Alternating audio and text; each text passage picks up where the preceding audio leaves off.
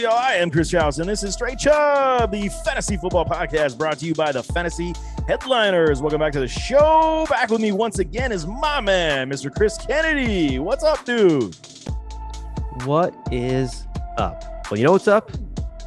Not the uh, not the record of our New England Patriot and uh, Buffalo Bills. Why so. would you bring it up to start the show like this, man? We you know why? Because I don't want to end the show on a bad note. So I'm just going to start off with the bad juju, and then we're going to go up from here. This is me like just like setting the the the tone and the base of everything because we can only go up from here, brother. Fair, fair. I mean, but still, that shit is still like you know, it's it's right on the surface of hurt, man, and. Uh, God, what I watched was just god awful. Uh, the Buffalo Bills. What were you doing on Sunday? I mean, at least you guys were competitive. Yeah, at least at least we almost won. I mean, you guys just were out of it from the beginning. no, we were leading. Get the hell out of here. We're we're done with this crap already, man. But week one, baby, week one football. It was good. Good to be back with NFL action. That Monday nighter was something else too. Hey. Oh my god. So all right. So full full discrepancy and transparency to our viewers and listeners out there. Um, I'm what you would call an old man, and I like to go to bed early. and because of this, um, Chouse, Jake, and Kyle are all night owls. Okay. They're just up until all hours of the evening. Facts. And so I will wake up in the morning to like 30 missed DMs from our, our DM group of them talking about a certain player or stat or game, whatever was going on. So I woke up this morning because I didn't actually watch the end of the game. I fell asleep what? like after the third. I fell asleep after the third quarter. Wow. And had to. And this morning, as I was actually at work at the golf course, I caught up on the rest of the game. Wow, you disappoint me, man. It was, you know what it was? It was like the poop game. It was so good like everything that happened, that was a hell of a game, by the way. It was, year. man. Yes, that was. that but this game was unbelievable, man. We had overtime, you had turnovers in overtime. Zay Jones caught the winner. Like, holy smokes. It was it was a great way to end week one. No kidding. Uh unbelievable contest. It was a great game. Um, as you and I were talking about in the first half of that game, Maxx Crosby has got Ooh. to be one of the most underrated defensive yes. players in the NFL. He was absolutely wreaking havoc against the Baltimore Ravens all game long, and it was it was incredible to see. I mean, Lamar was pretty much Lamar made some great plays. Don't get me mm, wrong, especially sure. with his with his arm and with his legs. But he that man was running for his life all night long. Yeah, man. And I was even saying that Yannick Ngakoue, I mean, before he went out with his injury, he mm. changed mm. the whole and Nassib too, man. Those guys were on lights. Oh, Nassib was a beast. A beast last night. And I mean, they had no answers on that offensive line in, in Baltimore. I mean, uh, poor Lamar, man, he was running for his life. When you know when we we criticize Lamar how many times and say, hey man, you gotta, you know, stick in the pocket and find your wide receivers. He had no time to find his wide receivers last night because I mean it was just a bum rush of, of uh, activity in his backfield. It was just unreal, man. And you're right, man. Maxx Crosby, he is one of these dudes. He is so underrated. And I think he is like, he finally is ascending to that one point where you can start to call him in that class of elite pass rushers in this league. I mean, everybody needs a little support. And now you got Ngakoue and, and Nassib on this line to help him. I think here now you can't double team him anymore. And now he's he's showing out. No, I, I completely agree with you. So it was, it was like, a, you know, it was a fun game to watch. You know, when I finally did catch up and watch the the fourth quarter i mean the overtime was was phenomenal. You had turnovers you had drama you had a a you must have loved this a former bills zay jones oh, sighting to end the game. Good for zay man. Good for zay. You know, at least he's off the synthetic weed and not running around butt naked jumping off of balconies anymore. So hey. Hey you know what? Speak, speaking of weed josh gordon just recently got hey, reinstated so boy. He's back in the league and uh, which is why I'm going to go out and spend every last dime of fab money on. No, if any of you go out there and spend any money on of your fab on Josh Gordon, I'm going to find you. I'm going to poke you in the eye. So where where does he play? I mean, okay, he's reinstated. Is anybody where is anybody really going to take a flyer on him at this point? Really? I mean, at this point, maybe Baltimore with all of their banged up receivers, sure, but I mean, honestly, at what point? At how effective is he going to be and for how long is the question like at what point is he just going to get suspended again by the league dare i say he he might fit in with the buffalo bills I'm gonna pretend you didn't say like that. like I do every week with a free agent. I mean, this is this is the you know what? Why don't you just go? Nope. I need you to go out, make a case for Dez Bryant, Terrell Owens. You know what? See if Randy Moss wants to come out of Fantastic, man. I'm, I'm gonna go on my computer. I'm gonna write out a full full memo, and and we're gonna get it done. But oh man, we got to start off with injuries. There was a slew of them for the Mm. fantasy community. I mean, there is a lot of players going down already. Offensive linemen dropping like flies. I mean, it was just a.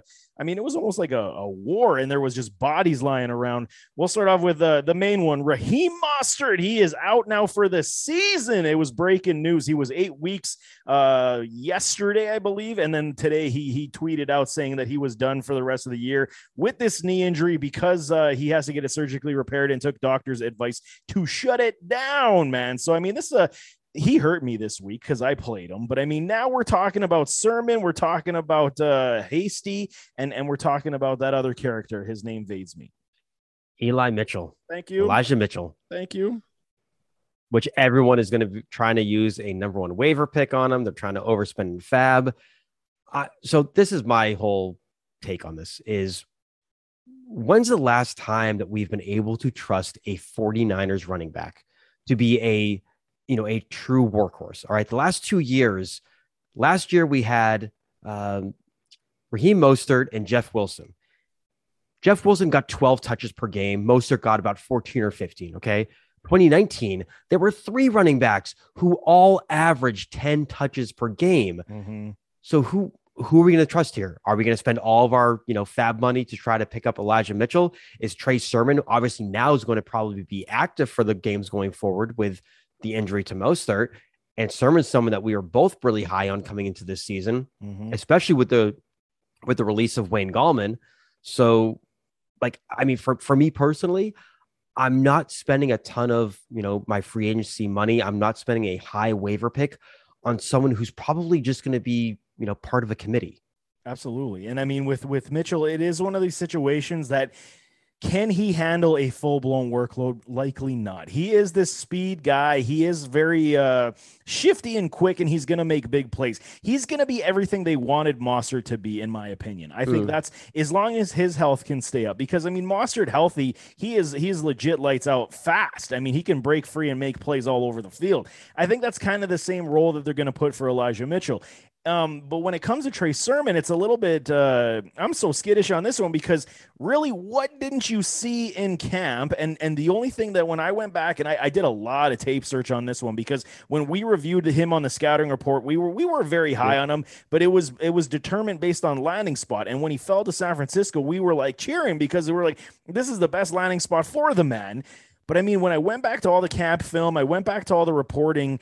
I think it's his blocking, man. I think this is why, because when it says that he isn't ready to be the guy in his backfield, I think it's his pass pro that uh, disappointed uh, Kyle Shanahan because it's not Trey Lance, it's it's Jimmy Garoppolo, and we know he's got knees that are replaced already a thousand times. If you can't protect him, then you're not going to see the field. Yeah, and that's kind of something that we've seen with a lot of these young, you know, running backs, especially the rookies. That's the biggest area that they need to improve upon.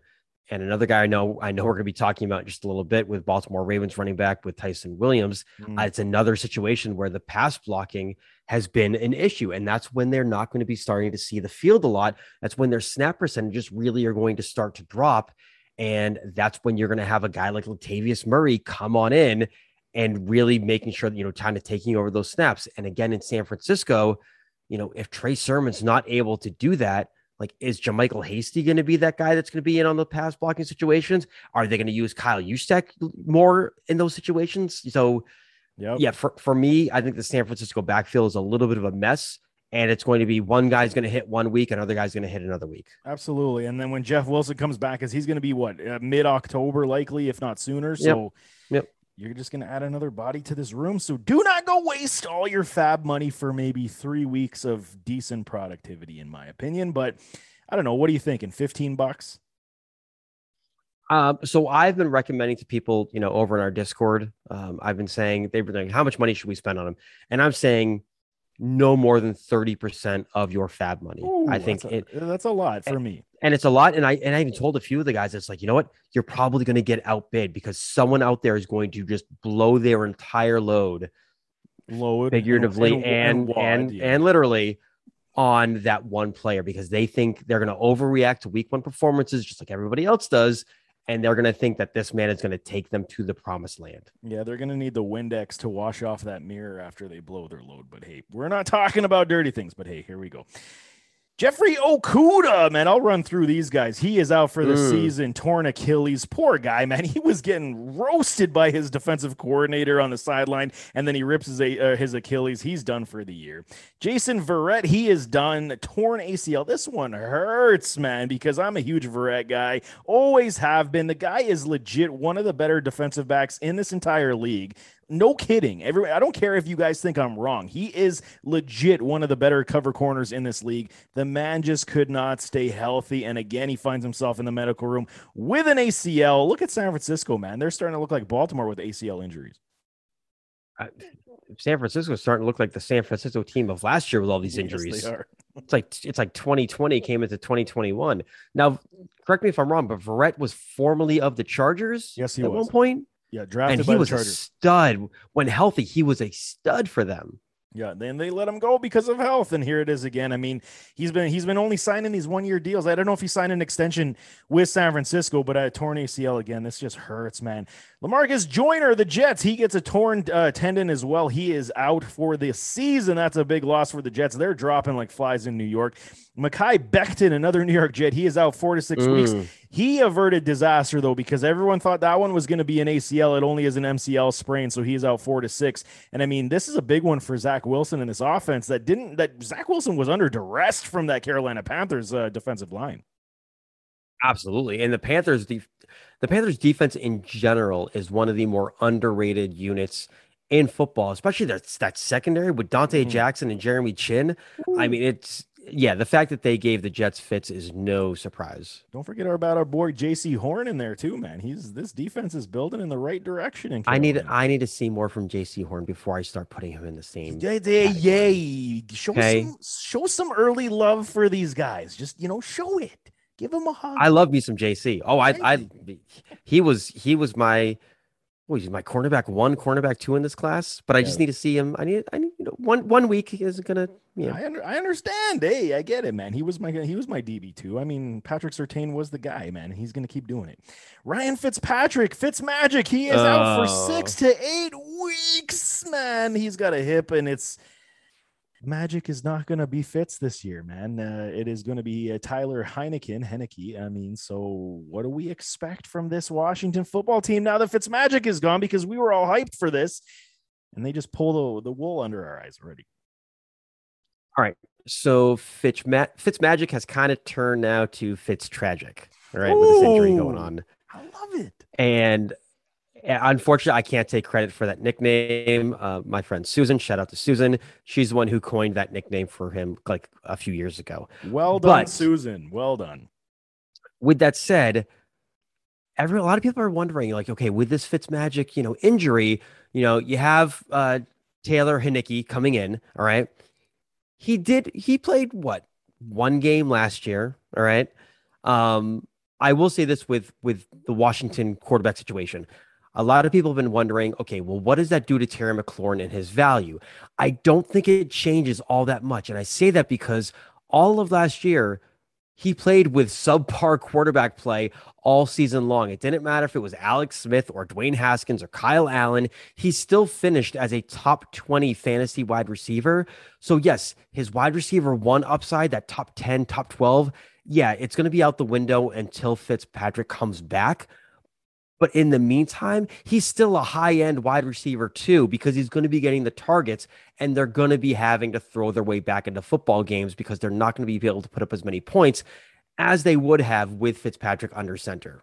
Here's the thing I found something extremely interesting today to back that point, even though I believe that he is quarterback proof. He has proven that over his entire career. Terry McLaurin has. Listen to this, man. On Thursday, Terry McLaurin his it'll be his 32nd NFL contest, and he'll have his 10th starting quarterback.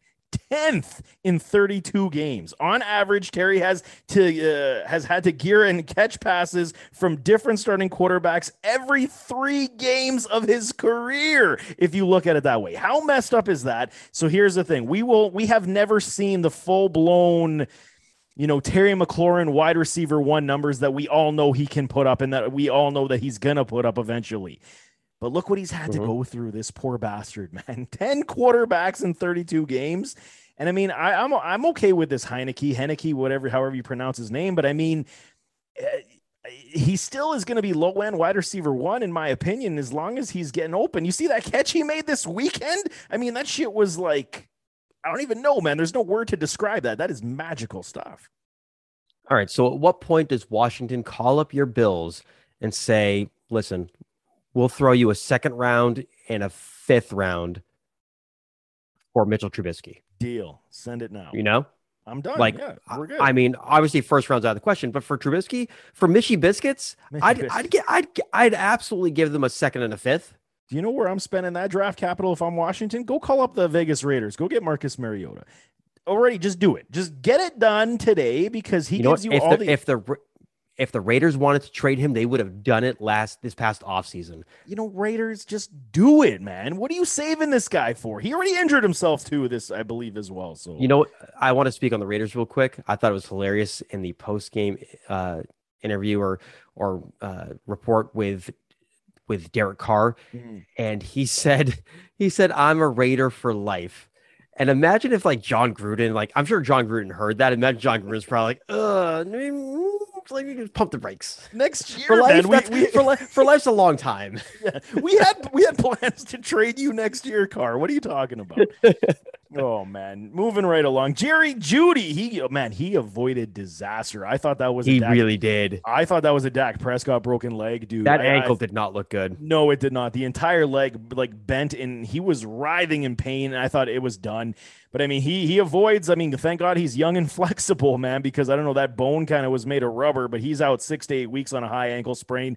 What does this do for Denver now? I mean, it's it's Tim Patrick. I mean, KJ Hamler. Everyone's uh, okay. And, and you know, I'm to eat crow here because I've been talking a bunch of smack on on KJ, saying that he's to be only this gadget type of player. But I mean, so far he didn't really show anything outside of what my prediction of him was even this first week when Jeudy went out. I still think it's the Sutton and Patrick show because they're they're big time guys. KJ is going to be your deep threat, aka Tavon Austin. I'm I'm right there with you because when Sutton was out last year with his ACL injury, it was Tim Patrick that filled that role. I mean, the guy had over 50 catches for almost 800 yards. He caught six touchdowns. So, I mean, for me, because Jeudy and what he can do in the slot, I think this really helps Noah Fant. I think this is going to mm. really, really boost the target share for Noah Fant, who, you know, subsequently was one of the top targeted uh, receivers in all of football this past week. So I think it's only going to continue. I think it's going to be Sutton, it's going to be, you know, Tim Patrick, and it's going to be Noah Fant. I like it, and I think that you know they will sprinkle in some KJ. I'm not. They need that deep threat to open up the run game, but it's not going to be what other people are thinking about, thinking that KJ is going to be the guy in. excuse me, in this offense now. It just won't happen. No, and also another guy that I think could be involved a little bit more is our boy Javonte Williams coming out of the backfield, being used a little bit more as a receiver, because I know everyone right now is losing their goddamn mind about Melvin Gordon in mm. his 100 rushing yard, you know, touchdown performance. But we told but everybody this, for, Chris. We told everybody. For, for all of you box box score, you know, stat sheet analysts out there, mm-hmm. if you take away that 70 plus yard run that he had, he would have been just as ineffective as Jav- Javonte Williams was last week, rushing for about three yards per carry. It was that mm-hmm. one rush that really made it special. So you take away that one long run, and you got yourself, you know, kind of your old, not so great Melvin Gordon. And I agree. And we told everybody this give the rookies a chance. Look at what Najee did. So back off and, and relax. Rookies take a few games to get their feet yeah. wet against the true defense. This ain't preseason. Exactly. And also, speaking of Najee Harris, Najee Harris played all 58. He was on the field for all 58 of the Pittsburgh Steelers' offensive snaps. He's the only running back in week one to play every single snap. Darrell Henderson of the Rams was number two. He missed all but three. So Najee Harris is going to be a workhorse workhorse, excuse me, for that team. Yes, he will, and no question about it. But let's move into some headlines about how some of these players played. Let's see. I mean, week one, we're starting. You know, it's the identity of these teams. We don't know what mm-hmm. they were. Okay, we're always going off of last year to week one. That's why betting's so difficult. That's why starting fantasy football week one is so difficult because we're taking everything we know from what happened last year. Now we're starting to understand week one. We got what we saw. Let's start with Zach Wilson. Let's start with these rookie quarterbacks, man, because I really, I really liked a lot of it, but there was a lot to dislike as well. Zach Wilson goes 15 of 21, 149, and a touchdown, uh, or two touchdowns, I believe, to, to Corey Davis, and and I mean one interception. But I mean, he, like we said, he was under duress the entire season or the entire game. But I mean, he looked okay as the game wore on. I think he looked a lot better yeah. than someone like Trevor Lawrence did. I, I completely agree, and I think that with with with Zach Wilson, it's it's the coaching. I think the coaching in New York, and mm. I I never thought I would ever say this. I think the Jets coaching right now is better than a lot of other teams in the league. Specifically, comparing it to someone like you know Trevor Lawrence in Jacksonville, with with what we saw from from Zach Wilson, you know, yeah, his his completion percentage was only at 54 percent, but it was the touchdown rate his touchdown rate was 5%, percent mm hmm which was one of the better rates in the league for week one. You know, and that was going up against a very difficult Panthers defense, you know, a very underrated Panthers defense.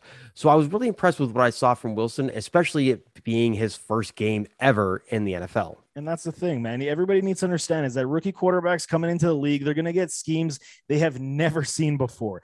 And, and you want to see this maturation process. I was harping on this with Josh Allen for three freaking years, man. And this is what I'm saying about guys like Zach Wilson. I believe he does have it when you start to see some of these passes as that game was going on, I mean, he's going to the to the right, goes back to the left. It's a no-no throw in the NFL. He still made that complete. He rolled out on that touchdown to Corey Davis, pinpoint in the corner where only Davis could have caught that.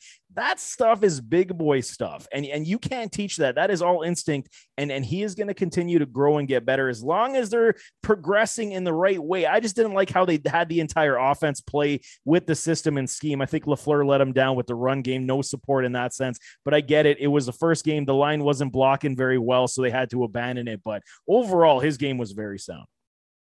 No, I, I, I completely agree with you. And the one thing that kind of disappointed me though is even though the run game wasn't working, like they definitely did not commit to the to the run game as much as they should have because it was a close game.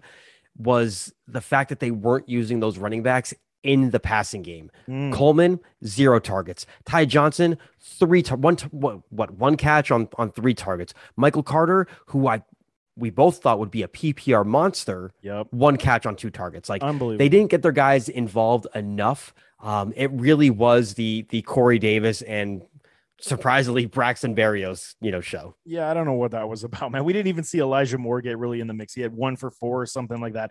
I don't know. Yeah. It, very okay. It's new, new for the coaching staff as well. So we'll just say it's a pass. But I do like how they're how they're moving, how they're progressing. Wilson looked good.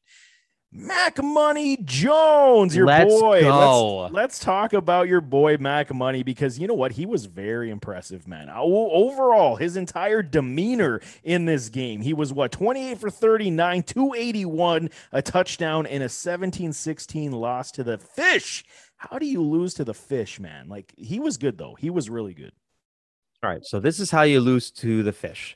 Um, way too many penalties and a defensive front that couldn't tackle if like I was the one running the ball against them. All right. That's that was their biggest issue there. There were too many mental mistakes, real, a lot of missed tackles. But I will say this about Mac Jones. There was a stat that I saw. Um, he completed 74% of his passes. He's the first ever rookie quarterback to complete 70% or more of his passes when having like 30 or more passing attempts or completions. Mm-hmm. And I thought that was a really cool stat to point out. With Mac Jones, he had his rookie moments. All right. Sure. In the first quarter, one of the first two drives, the Dolphins got a ton of pressure on him. He was spun around. He was his back was to the Dolphins end zone, and he tried to throw the ball behind him to Jonnu Smith. Yeah. It ended up being a fumble. Thankfully, yeah. we fell on it and got it back. But I, that was a rookie moment where I was like, oh, all right, well, let's just learn from that mistake. But the one thing with Mac Jones that I loved that we didn't see from, and I, I don't want to keep, I don't want to compare him to Cam at all, Mhm. but something that we had, we did not see from Cam last season was that Mac Jones throws his receivers open. Open, it's yes. the anticipation, it's the anticipation from Mac Jones knowing where his guys are going to be, and he puts the ball where it needs to go. And that was the biggest thing that you and I took away from him watching the college film Mhm. was the accuracy. It was that leadership. It was just the football IQ from this guy. And he's only going to get better. Now, the first, I believe the first like 37 plays on offense for the Patriots were all run plays. And then they had Mac Jones, you know, throw the ball here and there. But that's kind of, I think, how they're going to continue this season is they're going to be a run heavy team until Mac Jones gets more comfortable in this offense and he's able to not just be a game manager, but actually be able to help win football games for this team. And uh, you know what, man? Everything that you're saying, because I don't, I don't see a lot of fault in a first start for him. I really don't, because Agreed. he he played so well and so composed, or so much composure, I should say. Yep. Um, it, it was just, it was absolutely a, a breath of fresh air to see outside of having Tom Brady back on your club, because he was, he was, he was dissecting defenses. And and the point you made when we scouted his film and he leads his wide receivers, how many times did we discuss that in his scouting report on Headliner U? It was over and over again. I said, guys like Jaylen Waddle, he's going full, man, full bore speed, and Waddle did Yeah. not have to slow up for those passes. And it's not because his arm strength is is elite in nature, like Patrick Mahomes or Josh Allen. It's just his timing, his instinct knew when he had to release that ball and when it would be there for Jaylen Waddle to go underneath it. He was doing this again to his his wide receivers, whether it be over the middle, the short passes, always in front of him more often than not. I mean, I do want to see you guys clean up a lot with your tight ends because it, it looked like you were forcing it a little bit. The fumbles, man. I mean, if if Harris and and Rhamondre don't fix this fumble issues, you guys are going to be trading for another running back soon. Harris is going to be fine. I'm I'm not worried about Harris. I think he's going to be he's be okay. You know, Rhamondre can he needs to just really short up. No, I think Rhamondre is going to be fine. Easy, Um, man. That's one of my guys. Easy. I I know that, and that's exactly why I kind of took the little dig there. That's but I will say this, you know, with with Mac Jones, that was one of the biggest things that you and I talked about last year was his ability to handle the pressure and still complete the pass. You know, in Alabama, his senior his senior year at Alabama, he completed 54 to 55 percent of passes while under pressure, which was like top three, top four in all of college football. So it's that poise and that composure that really helps translate to the NFL for him. Totally agree. He was he was very good. I liked his game a lot. Trevor Lawrence, on the other hand, he was Mm. not so much. I mean, okay, everyone. So here was the thing. Everyone thought, you know, the Houston Texans are going to be dog shit, you know, trash. They're not going to do anything. You know, and I said, you know, I said they could be a team only because they have so many players that you, you know, they got to do something. And they did something. And what did I say, man? Every single time about Tyrod, I am the biggest Tyrod uh, naysayer out there. But the one thing I will say always about Tyrod is he throws one of the prettiest deep balls in the NFL that is accurate and on point. And everybody that was sleeping on Brandin Cooks, shame on you because he Mm. is he's going to have a ma- massive season. But nevertheless, Trevor Trevor Lawrence, he goes 28 of 51. Urban Meyer, what the hell are you thinking? One. 51, 51. passes, man. Three 332, three touchdowns and three interceptions. Lots of garbage time uh productivity for Lawrence, but I mean, he was making all the wrong decisions, man, going across the body, across the field, double coverage in the zones, not reading them. I mean, I I sat there and I watched his film for maybe 20 minutes after the game and I was like, "Wow. Really? Really, Trevor?" Yeah, which is why it's not a surprise that he barely completed more than like 50% of his passes. Like, Mhm. I mean, granted, yeah, he threw he threw three touchdowns, but he also had to throw 50 plus times to get those three touchdowns. And against the Texans, like the folks, if you're I'm sorry, if you're a Texans fan out there, don't get used to this. Okay. Like this is not your Houston Texans. no. This is a rookie quarterback and a rookie NFL head coach that have a lot of work to do. a lot of work to do. And I heard Urban Meyer is very dejected and he might resign. It it only took one week, man, and they already got him out of there. But I mean, those are your rookie quarterbacks. How we saw them, they're okay. But let's talk about a guy that I got to eat my eat crow and eat my words on, Chris. And I and I owe you an apology because you were big and supportive, and I think I kind of convinced you otherwise a little bit, a few a few too many times. God, I got to eat this. This sucks, man. But it's Jalen Hurts. Okay, he looked. Yes, let's go. He looked freaking phenomenal. And I, if Philly fans, all the Eagles, I do sincerely apologize. And it wasn't that I was a hater of Jalen Hurts. It was I wanted to see it more. And I and it was it was more my doubt than hate. And and, and I mean Jalen Hurts, man, he impressed. And I get it. It's Atlanta's defense, 100 110 percent. It was an easier show his his throws were on point in the breadbasket on the dimes. I mean rolling out finding them over the middle throwing in the tight windows rolling out and running. I mean he was just all over the place finding Reagor finding smith. I mean there was nothing this man couldn't do against this atlanta falcons team. And a plus is for you on that performance mr jalen hurts i'm eating crow and not only that, it was it was the decision making from him that I absolutely mm. loved. You know, watching that game, you know, while he was under pressure, if the first read wasn't there, he was, you know, checking down. He was making the the progressions that he needed to. That's something that we didn't really see from him last year. And that's what really, really impressed me in the transition from his rookie year to his sophomore year so far. Granted, it's week one, mm-hmm. but it's the decision making and the, the the process that has been going on that I absolutely love. And that's why when I when I put together, you know, right before the season started and I finished my, you know, my draft rankings for how I thought this year was going to go, I had him as my QB eight for fantasy. And right now, I mean, granted, it's Atlanta. Okay. Mm-hmm. You and I could probably throw for 250 in sure. a city against Atlanta. Yep but things things are looking pretty good for my boy Jalen Hurts. They definitely are. I mean, Reagor goes six for 49 and one touchdown. Rookie Smith goes six for 71 and one touchdown. I mean, it was just all around. He was spreading the ball around. I mean, Goedert had some in the mix. Ertz was in there. I mean, he was throwing to Sanders and to uh, Gainwell. I mean, it was, you know what it is? I think it, it was every, and I'm gonna, it'll, it'll piggyback my next point because finally we're seeing a head coach who understands how to utilize an offense. And this coach is a youngster, man. He is one of these guys, fully inexperienced, comes into Philly, changes the whole system. He is a Frank Reich prodigy as well, so he kind of has that school of body work to understand how to use your running backs. This is what Jalen Hurts needed so badly. He needed the running mm. back to have to check down when he was in trouble. He needed the running backs to give yardage or get yardage so that he can open up the play action pass. This is what he was missing last season, and that's what came with more of my um, uh, displeasure and my criticism, I should say, against Jalen Hurts. But when we talk about Miles and Kenny Gainwell, they played great together, like I thought they would. Yeah. We talked about this all off season, Chris. I said I wanted to wanted to see about a 60-40. It was 63-37 Gainwell and Miles split on the weekend one slate, and I love it. I think it's magic. I completely agree. And the way that Jalen Hurts was spreading the ball around, I mean, if that football was was semen, we could start calling this guy Philip Rivers right now with all the CDs thrown around. Oh man, you caught me off guard on that one. Whoo, he's got more kids than Philip Rivers. Seaman.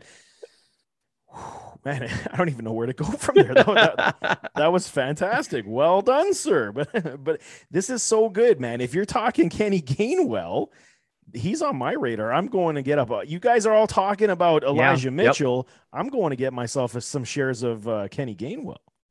I completely agree. Now, granted, he only had nine carries, but it was an efficient nine carries. You know, he got himself the touchdown, and it wasn't like he got, you know, his 30, his 35, 40 yards on a big run. You know, it was all consistent running from him. And, you know, for members that are in our MVP, you know, Discord right now, they were asking, they were saying, hey, and I can say this now because when this releases, waivers will already have gone through. Mm-hmm. But they're saying, you know, hey, should I spend this money on, you know, maybe Latavius Murray or should I spend it on Elijah Mitchell? And I was like, you know what? You could spend a fraction of that on Kenny Gainwell and probably get similar production for the rest of the season. I totally agree. And I mean, what was his stat line full PPR? It was like 12, 13 points or something for Gainwell. Uh, 11 to 13 is somewhere around there. Yeah, because he had, he had he had two catches for six yards, but then he had, you know, the 37 rushing yards and a tutty. Exactly. So there you go. 11 around 11 12 points. And I mean, and that's in week 1 at a 37% split rate with uh and and this is even the better part. Boston Scott didn't even see the field. So you know the trust is mm. there and and uh, this is what I'm saying. Gainwell is on the rise, baby. These Eagles, they're on the rise. I love it all day long. But one running back that, you know, remember what I said, man. I mean, he's going to be in my rest in peace uh, category very soon, and that is Mr. Saquon Barkley. But it was the New York Giants. It was a tough matchup. It was, but you know what? They didn't lie to us, so I'll give the I'll give the pass. They didn't lie this time. They told the truth. They said they're going to nurse Saquon along, and they did. And Saquon didn't do anything. And he, what did he have? Ten carries for twenty six yards. God awful, man. And I started him. And but you know what the thing is? I don't regret starting him because if it's Saquon and they say he's playing, I'm starting Saquon uh, within reason. Week one, it's it's a must. No, I, I completely agree. Um, I will say this though, this coming week, going against the Washington football team, I'm probably not going to be starting him, um, just because I don't love the matchup, and I don't know what the usage is actually going to be. What the saddest part is, is when Danny Pennies is your RB one Mm. over Saquon Barkley. Oh my lord! And Danny Penny's man, can that man just you know can they just give up already because all he does is turn the ball over and this this kills your Giants team. The big blue need a quarterback. Go get Mitchy Biscuits. He'll be a little bit better too. I would much rather have Mitchy Biscuits than Daniel Jones because what does Daniel Jones do? He turns the ball over week one, fumbles it. The, the man has more turnovers since entering the NFL than any other quarterback in that three year span. Like, and I don't even think it's close, No, it's not close. He, at least not from a fumble standpoint. no, from a turnover. Darnold was up there with uh, fumbles too and, and interceptions, but I mean Dan, Danny Penny's man, he's giving away Yeah, money. no, Da- Danny Danny Pennis says, you know what, you know what, Darnold, hold my beer. Hold my this." hold my beer because I can do it much better than you. Oh, the big blue man. I thought I had it rough in Buffalo, man. Those New York Giants. At least you guys got Super Bowls for God's sakes, man. You, you can go back and look at your trophy cases and, and at least smile. I got nothing over here. Well, the biggest thing with the Giants coming into the season was, you know, they have this, you know, Saquon Barkley's coming back. They go ahead and they sign Kenny Golladay to a big, you know, big what, what two year contract. Mm-hmm. But the thing that most people weren't talking about was this defense. This defense was supposed to be this up and coming thing for the Giants. And then Teddy Two Gloves comes out and hangs 27 on him. Like, And then and then Von Miller comes out and says and shakes his hand. You see that interview? He shook his hand and said, Man, I we we haven't seen this type of electricity since number 18 was here. We needed that. And I was like, Oh man, Drew Lock is just sitting right over there, bro. Like and you know, take you know, what's funny is, is no more than like a month or two ago, Von Miller came out and was like, yeah, we have Drew Lock. We're fine. yeah. Okay. Okay, Von. Oh, Von, man. He just he just lit him on fire. Lock was looking at him like that poor helpless kid in the corner, man, that just wanted to play with somebody, and you guys left him to nothing. Oh, the shenanigans, man. The shenanigans. David Montgomery moving on, man. I am so happy right now Mm. with Mr. Montgomery. We've been how many times did we talk about Monty all off season? I mean, it was probably once every two weeks, if not more. He looks lean. He looks fast. He looks fresh. He looks quick. Uh, oh man, the jukes were there. I mean, he didn't get as much in the pass game as I would have wanted and hoped.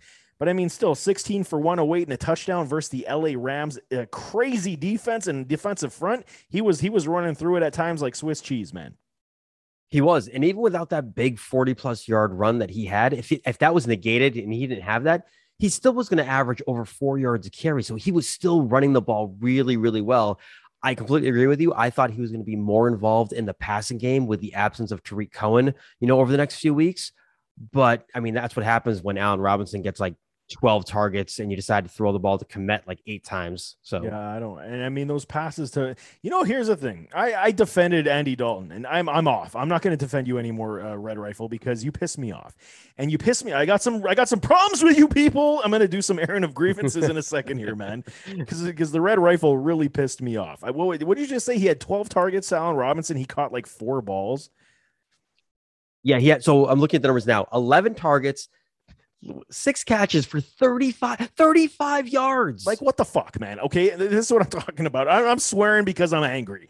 Like seriously, what the hell are you doing? Okay, get him the ball in proper situations. How many times were these passes behind him? How many times they weren't even close? This is Allen Robinson, man. Put it up for the man. He'll come down with the ball 90% of the time. I don't care. And they were moving him around. Jalen Ramsey was actually shadowing him more than I thought, too. So I'll give him a pass on that one as I'm as I'm beating down Andy Dalton. But still, man, get get Justin Fields in. I, I've I've already seen enough, and it's week one. I'm I'm right there with you. The fact that Justin Fields was only in for like a couple of, you know, sequences here and there, not enough. Give the team to Fields. Thank you, sir. I like it. I mean, Coach Nagy, man, you he's smoking some drugs on that sideline. Some of those play calls. that's a man that's on a short leash right now, or at least has should be on a short leash. Yeah, his his seat, and same with the GM pace. I mean, their seat's got to be freaking on fire.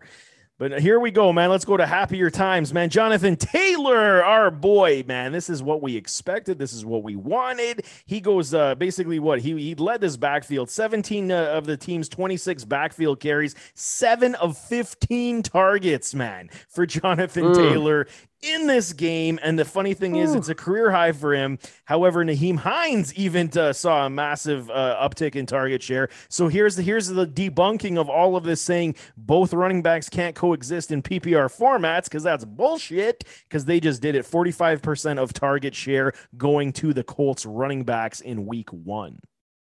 Yeah, I mean the fact that your number one running back was also your number one receiver Ooh. that game Ooh. I mean, that's something that we hadn't really seen from Jonathan Taylor last year. But in camp, that's all they were preaching is how Taylor's going to, you know, he's getting more work in as a receiver, he's catching more passes, he's going to get involved a lot more in the receiving game. I mean, he had he was he had the most receiving yards, tied for the most receptions with Nyheim Hines, but he also outcarried Nyheim Hines, which he should have anyway. I mean, with Jonathan Taylor, this was a great start. The Seattle Seahawks have a good run defense, you know, for the most part. It's their secondary that's a little bit iffy, mm-hmm. but their mm-hmm. front four, front seven isn't very bad. So I'm only expecting to JT to really just improve off of this performance. Yeah, and it, this is an interesting aspect now that Ty is no longer there and that Pascal kind of took over because we didn't mm. see anything really from Campbell. One catch, I believe, and then even to, um, um, Pittman, man, his name always evades me. I don't know. Maybe you know what? I gotta stop pushing this guy. You know why? Because he's not on the field enough. If I can't, if I can't even remember this guy's name, I think I gotta yeah. stop. You know, pushing him as a fantasy commodity because I think that's the rule. Every time I forget someone's name on this show, they are now no longer allowed to be viable in fantasy football. In my in my uh, opinions, is that fair? Yeah, they just become Mr. Irrelevant. That's cool. Thank you. I think it's good. But I mean, I think this is interesting though. Frank Reich is actually kind of morphing this offense, kind of Philip Rivers esque with Carson Wentz. And I mean, he's seen how he can do it in Philly with Carson Wentz. I like it. I think both running backs have a very like Nyheim is definitely a safe flex option moving forward if this continues. And JT, obviously, your RB one. I mean, it's it's just freaking glorious. Agreed. And the one thing that impressed me the most with Jonathan Taylor is he was only involved in 55% of the offensive snaps for the Colts as a team. With that being said, out of all the running backs in week one that had at least 50% of the team's snaps, he was like number three in most PPR points per snap at 0.45. Ooh. So he's being that much more efficient with the snaps that he's being, you know, used on he's just making the most of his opportunities. I love it. And I think that's his ceiling is the sky, man. What is it? To the moon, JT, to the moon. I love it. I think he's going to have a fabulous season, barring health issues. Myles Gaskin, man. So here was my thing. I was never on board. I don't I don't remember if you were. I don't think you were really a huge supporter. You were okay with him, but I don't think that you ever really came out and said, you know, you emphatically endorse this man. I was I was more Myles Gaskin than than Malcolm Brown or or Ahmed. Yeah, fair enough. And but you never were on, on record suggesting he was going to do damage. Oh gosh, no, no, no, okay, no. Okay, fair enough. Then we're on the same page. He rushes nine times for 23 yards, man, adding five receptions for 27. So his five receptions save your fantasy football day in PPR formats. Yep. I mean, okay, here we go. So we start talking about this uh, how many times with uh like the New England Patriots, like the San Francisco 49ers when it comes to these muddled backfields, you don't know how they're going to be used. They used Malcolm Brown at the end of that game to really kill that clock, and that was at least 6 or 7 touches that you could have had to someone like Gaskin or Ahmed and and you didn't get them. I mean, okay, so moving forward, really, are we trusting? Tua looked good. Tua looked great. They moved this. Tua looked really good, right? Yeah. I mean, the touchdown to Waddle was a uh, freaking Waddle, man. He, he waddled his way in there like no one was stopping him. It was just unbelievable that play. But Gaskin, how can you trust this backfield right now as we sit today? Because I personally can't, and I'm thankful that I stayed the hell away. I, I didn't touch anybody in the Miami backfields, you know, in any of my drafts right now. I mean, you're looking at the at the box score just as a box score alone, five different players ran the ball for Miami. Mm-hmm. Myles Gaskin had nine carries, and nobody else had more than five. So, like, that's an issue right there. When you're running the ball 23 times and you have five different people touching the ball, I mean, there's no way you're rostering anyone in fantasy football right now, not with that production. See, and I'm going from the straight football side too. Just like if we're sitting on the sidelines, me and you are the coaches why do you do this to your running backs? And uh, okay, I understand you want tandems. I understand you want to keep them healthy and, and alive for the whole season. I get all that. The percentages go down for their health when they carry X amount of times. I understand all the analytics. But when you give your number one guy, supposed number one guy, nine touches, how the hell do you expect him to get into a rhythm in any form in the backfield? And then you you bring in Ahmed, he has what five touches. You bring in Brown, he has six touches. This is not okay for your running back system, and this is actually going to be a detriment to you as the season goes on because teams are going to mm-hmm. figure it out exactly what you're doing when you have each of these running backs on the field, and Tua is going to suffer for this. You watch, it's going to happen. And how are you going to be able to build any sort of offensive rhythm if you keep rotating in and out all these backs?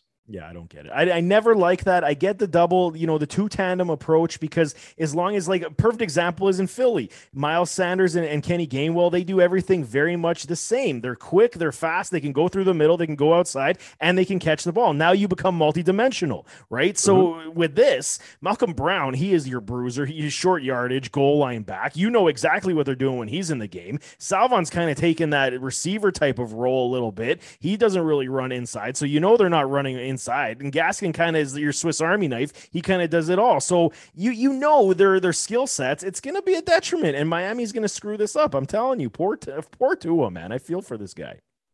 It sucks because you know Tua. It looks like he's really turned the corner. He's another year removed from that hip injury. He's look he looked really good. Mm. Now, granted, the Patriots did not have Stephon Gilmore, but Tua really was just picking apart this secondary for the New England Patriots, and I was super impressed with him. I was very high on Tua all through the the uh, the offseason into the preseason. You know, he kept moving up my draft boards and he's really starting to to look like the guy we thought he was going to be before that hip injury because if it weren't for that injury, he would have been the number 1 drafted quarterback over Joe Burrow. Agreed. And I mean, he was he he looked great, and and I, we were of the same opinion. I he was flying up my draft board as well. I think yep. I even have him in the Scott Fish Bowl. I, am I'm Team Tua this year, man. Hopefully he continues. And the Miami Dolphins run game doesn't F this up because, you know, speaking of effed up things, man, Brandon Aiyuk, what the hell did this man do? Because he didn't see a damn catch. I don't even know what his snap count was. If he like he spent more time on the bench than he did on the field. Um, but here we go. We talk about you know he uh, what coach speak is, and and Shanahan said he tailed off dramatically, and I quote during training camp, and he's still learning how to be a pro. We benched mm. him for Trent Sherfield because he looked yep. better and Aiyuk did not get a catch. And and this to me is baffling because how do you tell me a guy who last year was the talk of the town in San Francisco after uh, more than a handful of games, the the uh, optimism and the the progression was moving on the uptick. And now all of a sudden, week one after a, a training camp in preseason, he has to learn how to be a pro. Yeah. So Brandon Aiyuk uh, played on 26 of the team's 55 offensive snaps for 47% of a snap percentage. Okay. Um, to give you a, an idea of like how few snaps he actually played, here's some wide receivers that were involved in more snaps than Brandon Aiyuk in the NFL. Uh-oh. Um, not only Trent Sherfield, uh, Chris Conley of the Houston Texans, Damiere Byrd of the Bears, uh, Anthony Schwartz, who had a, a, a, decent game for the for sure. the Browns. Yep. Okay. Um, oh, raise your hand if you've heard of Trinity Benson. Yes, I have. Okay. Um, he had more snaps. like pretty much former, anyone that played. He's he's the former Bronco. He got he got let go, and now he plays for um Chicago. No, no Detroit. Detroit. Detroit. Thank you, Detroit. Yes. Um, oh, Chester Rogers also had more snaps. Okay, like that's just an idea. Oh, and your guy Jalen Guyton as well yeah, played Guyton, like twice. Guyton had like twice the number of snaps that Brandon Aiyuk did. So for for Aiyuk to have this few number of snaps, like he has a long way to go from having such a phenomenal year last year. Like it's almost as if he's starting from the bottom, like bottom of the totem pole, and has to work his way all the way back up. Started from the bottom. Now we're here, man, because I mean, this is not good. People gave up a lot of draft capital for Brandon Aiyuk. And, and here's the thing now. Are you buying him? Are you are you gonna go out and buy him right now on the cheap? Yes. Because you can absolutely. sell it, you can sell it to other managers and say, Man, he ain't gonna play. Take what you can get. Absolutely. I mean, especially for fantasy owners who are probably super pissed off right now because they took him in the fifth or sixth round of their drafts, most Mhm. likely as their wide receiver two, wide Yes. receiver three, if you're lucky, but probably your wide receiver two. Mhm. Like if if I don't have him, I'm absolutely buying low on this guy because you know fantasy owners are going to be pissed off about it. And you know that this is, you know, this almost feels like he's got naked pictures of Kyle Shanahan's wife or something, that it was a punishment thing. There's no way I believe this. I can't. I think this is horseshit. All of a sudden, he needs to learn how to be a pro. I'm, I'm kind of reading between the lines. I think he did something stupid, and I think it's a disciplinary thing. That's what I think So this last, last last year when he had a phenomenal year, he didn't have to learn how to be a pro because this is the Exactly. first that we're hearing so about it. this is disciplinary. It has to be. He did something wrong that pissed Kyle Shanahan off, and he punished him. And and not one catch, not one target, man. So that tells me everything. I think week two, Brandon Aiyuk has to come back, and he's going to start showing out. Maybe week three. If I'm wrong, I'm wrong. But I mean, this this the way it's the way he said this in his quote is very telling to me to suggest that this was disciplinary. him saying that he needs to learn how to be a pro, that sounds like coach speak for he needs to mature and make better decisions. That's that's where I'm going, man. The discipline. So he did something.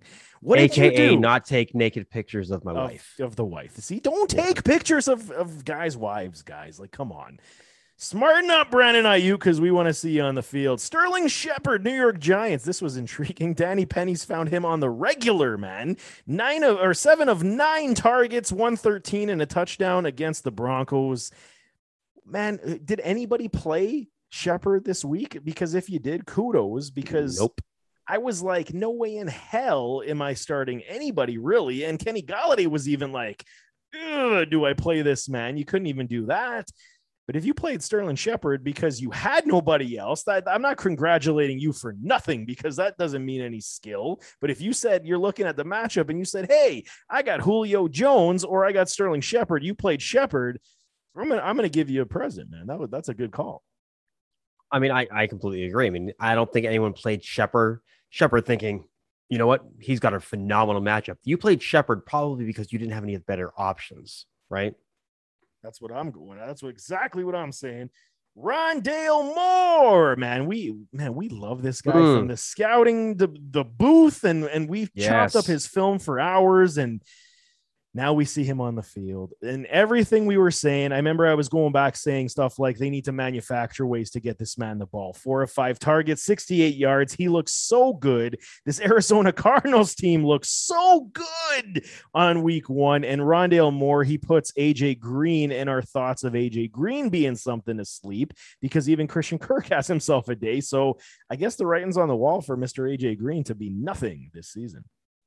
I mean, he he AJ Green did get six targets. He did, you know, yep. just he only hauled in a couple of passes, and I don't know if this is something like a, a you know signs to come or something for Christian Kirk, because if Christian Kirk does have a good year, then I'll be the first one to say I was wrong because I was so high on him for a couple of years, and then I was completely out on him this year. So if he bounces back and he has a really good year, then I'll I'll eat that crow. But Rondale Moore was somebody who I was trying to jam into as many DFS lineups as I Mm. possibly could as a phenomenal value play because he was priced at almost the almost the the bare minimum at like three thousand dollars for receiver, and he's someone who showed out. You know, he got yourself you know in a full PPR format ten points, which is great. You know, and it showed the trust that Kyler Murray has in Rondale Moore. There was that play where Kyler was, it was almost like he was playing a Madden game. He was Mm. scrambling, he Yeah. went forward, then he took a few steps back Yeah. and just chucked it up in the air. Rondale Moore did a great job of adjusting to the ball, you know, while it was in the air, came back from the sideline into the middle of the field, you know, toward, toward to the hash mark and Mhm. caught the, the the reception. It was a great play to see. It was phenomenal what he was able to do. And for me, it was like, you know, Rondale Moore had the what how do I put this? I mean, everybody didn't understand what his role was gonna be. And because he had Kirk, he had Isabella, now you brought AJ Green, you're like, yeah, this guy's gonna be, you know, productive, but he's not gonna see the targets. Bull duty because he is going to see that target share because he is that electric. You got look at Hopkins, man. They don't even know who to cover right now. Hopkins was running free. What he scored two touchdowns and he was just gashing. Yeah. This is how this offense is going to move. They don't even care if they run the ball, man. How, how much did Kyler run this week? Not even that much as he normally does, man. No, that's true. And that's usually why you roster somebody like Kyler Murray because of that rushing upside that he gives you, that dual threat capability. Yes, he did get himself a rushing touchdown, but the majority of his damage was through the air. Mm, and I think this is how it's going to be. I mean, goal line schematics to get him in the end zone is going to happen, but I mean, and he looked damn good, man. I was, yeah, you know, when we started talking Kliff Kingsbury and Kyler Murray, we were like, you know, we, we want to see this natural progression, organic chemistry go. And man, does he look freaking good?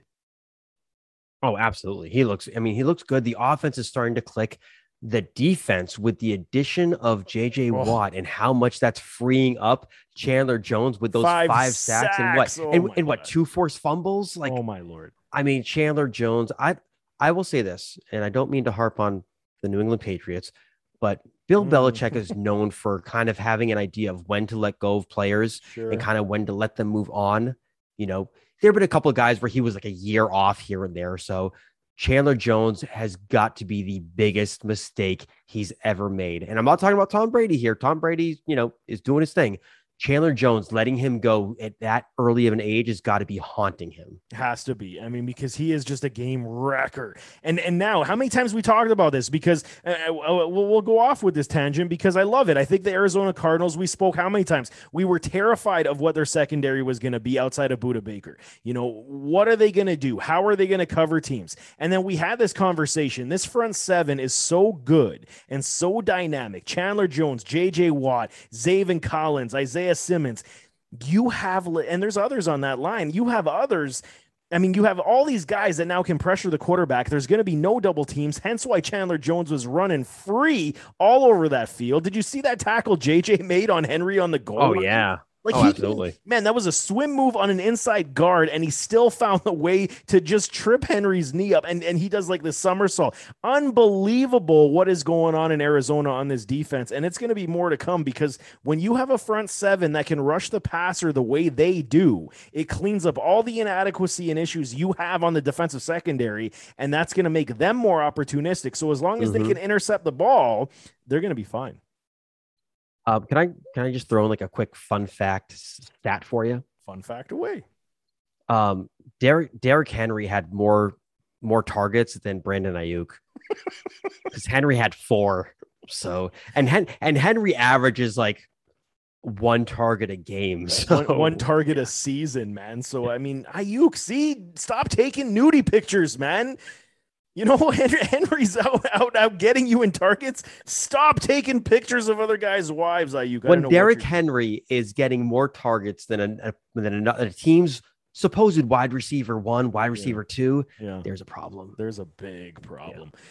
We already touched on Brandin Cooks, but I mean, quickly, five of seven, 132 against the Jaguars. And I'm telling you guys, man, if if anything, Brandin Cooks is the most disrespected wide receiver in the NFL because he just gets traded around to every team.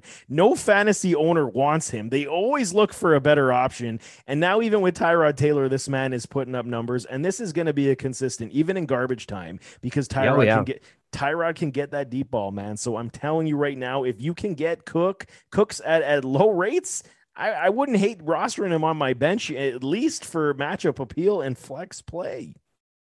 Oh, absolutely. I mean, and the reason why people are so off of Brandin Cooks, and I've doubted the man in the past as well, because of the concussions, because of the injury history. Yeah. And it's not because he's like missed ga- a, a bunch of games or he missed the majority of a season. It's because he'll get injured and he'll leave a game. You know, he won't play a full game. He still gets credit for that game, but he won't actually finish the game. And that's what's kind of concerning to me. So, but when he has these big games, you know, especially a team like Houston, who's going to be playing from behind the majority of the time, he's going to get a ton of garbage time production. He is going to be MVP in that category. But I mean, well, we already discussed those Houston Texans. We don't need to waste more time. The Atlanta Falcons, Calvin Ridley and Kyle Pitts. I want to touch on these guys quickly, you know, because Ridley started the game off very fast, man. And I was like, holy shit, he's going to get like 200 yards in this game because it was just, it was like rapid fire. Matt yeah, Ryan he to went, Ridley. He went three of 39 in the first series. Exactly. And I'm like, oh, this, yeah. this game is going to be ridiculous. He finishes five of eight for 51. And I'm like, what the hell happened, man? Like, you guys were the Falcons were playing like trash the rest of the game. They couldn't move the ball to save their life, Mike Davis included. And that, hey, you know, full disclosure, I was not on the Davis train, and this is why. But I mean, this is a concern, man.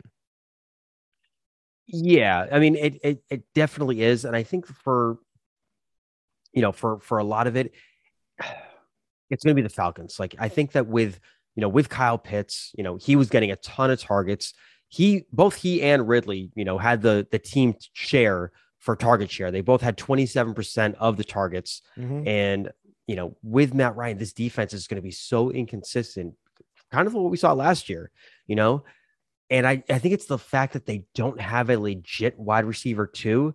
You know, Kyle Pitts is kind of that wide receiver, too, for Atlanta right now. I do think they need to get Mike Davis involved a little bit more. You know, it's going to be tough when they're losing. So he, they do need to use him more as a receiver. But there could be these games where, yeah, this offense just kind of doesn't show up.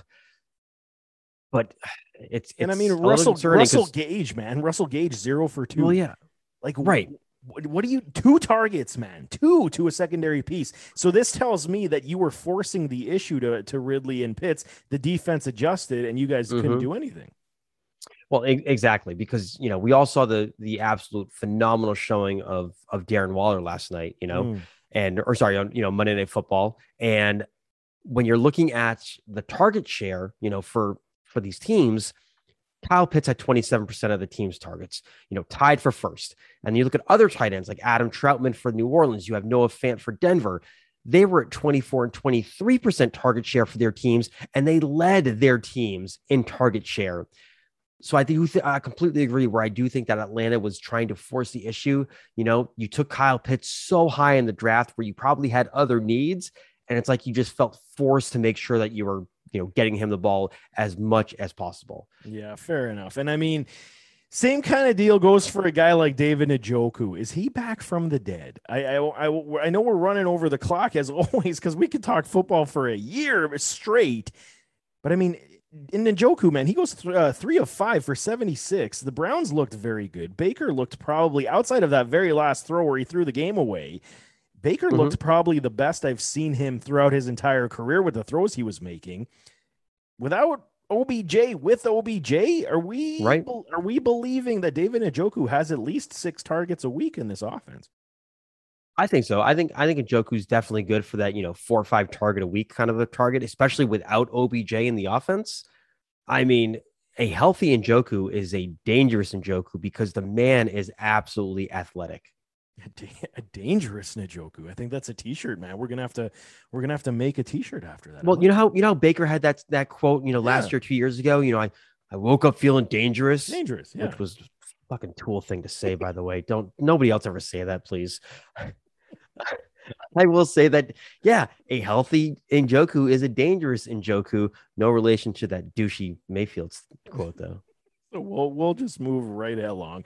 I mean, here we go. I'm just going to cover these quickly. The Bills they lost in terrible fashion. I'm sad, and I know you know what. There's going to be uh, some of the Discord members like Upside, uh, you know, suck it Upside. But I mean, he gives me the gears because my Bills sucked and they did everything wrong. I mean, they started out what it was 10 nothing, then they just went to bed. But this was everything I said, Chris. I said I wanted my running back one, they didn't get it. I wanted more depth at the defensive back core, they didn't get it. Even though the DBs did play very well, the defense mm-hmm. the defense was gassed by the end of it because the Bills again four or five wide and they're trying to throw their way uh, touchdowns and, and look man you're so predictable this is my fear moving forward. If they do not adjust, this is going to be a long season for Bills Mafia.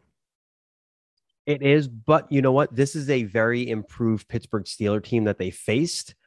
So I, I just I think that it was more of a test of anything else in the first week of the of the season. You guys get Miami this upcoming week, so I think that you know this is going to be a get right situation for your team, like mm-hmm. it will be for my team going up against the Jets. I think so too. I think I think playing Miami, no disrespect. I think we still have it over you guys, so they better do it. Green Bay, man, they get killed, like legit murdered uh. by the LASIK surgery. And I mean, what do we even say about this, man? When you saw LaFleur go up on the podium, he's like, Yeah, we just got our asses handed to us. But I'm like, dude, that is even beyond asses handed to you. That's like they put you 12 feet underground. Yeah, you didn't just get your asses handed to you. You got beat so bad that you had to bench the reigning league MVP for a second year player that you took in the first round two years ago. That's how bad you got beat. Yeah, man. And nothing was working. Adams wasn't working. Aaron Jones wasn't working. Nothing was working. How about those Cleveland Browns, though? Again, they look good. They look good Dude, against Kansas City. The, the first half of that game, I was like, holy shit, the Browns are an AFC, like not just contender, but like they can beat the Chiefs. They could beat the Bills. Mm-hmm. And then Patrick Mahomes got going in the second half, and all those thoughts kind of went out the window. Yeah. But with that being said, if the Browns can put together a full 60 minutes of football, they scare the crap out of me in the AFC because that is a defense that can absolutely get after it. JOK is going to be a problem in this oh, league. He is a problem, no doubt, man. This defense looked very good. You know what it is? It's learning how to win. And, and this is where they're at right now. They're still trying to figure it out against the teams. You got to close it out. You got to run the clock. And all those people that said, hey, I'm fading Nick Chubb because of PPR. How you feeling today? How you, you feeling today? Go fuck yourself is right because how you feeling, man? You can't you can't fade Nick Chubb. Are you out of your minds? God, just listen to what we're telling y'all, and, and 80% of the time you're gonna be successful. I know. Imagine fading Nick Chubb and not taking him in like the late the end of the first round, and then he goes out, you know, rushes for 83 yards, two gets two touchdowns. Yeah. Oh, and he catches a couple of passes as yeah. well. You know what? He only caught one fewer pass than Kareem Hunt did. Check that out, man. So there's how you like them apples. how you like apples? How you like them apples, man? Let's finish this off, man. Fantasy games, man. You know what? I'll go first because I'm kind of putting you to the wolves right now. Your best value start and your worst mistake play this weekend, Chris. Let's have a little fun with this because I had two. I mean, my worst was I benched uh, David Montgomery in one of my leagues for the Mostert upside against the Detroit Lions, and I was like yeah, that two points compared to his uh, 17 18 doesn't feel very good on a Tuesday still. Okay, so I have a well, I, I have like a lot of mistakes in one league that I'm in um, where I had three or four bench players outscore my starters. Nice. Um, so I, I I didn't start DeAndre Swift, and that was because I heard the report, you know, that Jamaal Williams was going to get the start and he was going to get the the you know the workload there. All right? mm-hmm. Um, that was the biggest mistake probably that I, I made as far as not making that start because he originally was in my starting lineup. And instead, I decided to go with uh, with, with Devin Singletary. Oh my goodness! Yeah, you know the Bills uh, aren't running. What are you doing, man? Yeah, well, that was uh, th- that that was my bad. Yeah. My bad. My bad. Um, I will say my best value play though, and I don't know how much of a value play that it was, but I'm still going to call it a value play. You know, based off of my personal expectations for him this sure. season. Yep. And that was starting Corey Davis as my wide receiver two well done, in a league. Sir. Well done. Yeah. Now, to be fair, it wasn't because I'm like this, you know, fantasy football genius. It's because I had no other options at the moment. So kind of when you, when you make a good when you make a good value play, don't don't disclaim that, man. But don't it, that it, to the people. it worked out pretty pretty darn well. I will say the the one um play that I did, did did do that I will pat myself on the back for. I started Jalen Hurts over Aaron Rodgers in one of my mm. redraft leagues. Well done so. in that one as well. My my best value of the week came from Gronk, man. I, I was like, you know what? There's a lot of mouths to feed, and a lot of people yeah. on the on the afterthought they're going to say, you know, was Gronk really a bench? No, I mean you got to play uh, Gronk at this point, but I mean, for value play, when you got other tight ends that you could fit in there, I mean, Noah Fant style, I mean, I think that was a good value play. So if you don't agree, I don't really care because I'm happy with that play. And I did, I was off on Gronk, you know, going to this season. I thought OJ Howard might be a little bit more of a factor. Granted, we're one week in, Mm-hmm. But I was I was dead wrong on Gronk for week one. Well, same with Antonio Brown. So here's the situation. We'll mm. sidestep that really quickly before we close this out. But I mean, Antonio Brown was probably the, the biggest slept on wide receiver this entire offseason. And it's because you didn't know how this was going to pan out. But how it looks in week one, it, it almost feels like to me, I have no rhyme or reason outside of just general watching football and feel it's going to be Antonio Brown being the constant, and it's going to be between uh, Godwin and Evans week to week based on scheme, just because of how that chemistry is with Tom Brady. They are like on the same bloody sentence, not even the same page. Yeah, and I I hate to say it, but I wouldn't be surprised if Mike Evans is that odd man out. Right. It could very well be because he's the other opposite outside wide receiver, outside of what maybe seeing four targets and some red zone. And man, Antonio looked good he did, which um, which you know makes me makes me think what could have been when Brady and and AB were together in New England for that one magical week. Makes me wonder what AB would have looked like in Bills gear when you know they had him for like two he minutes. He probably would have he probably would look like shit. Yeah, what? You're a son of a bitch.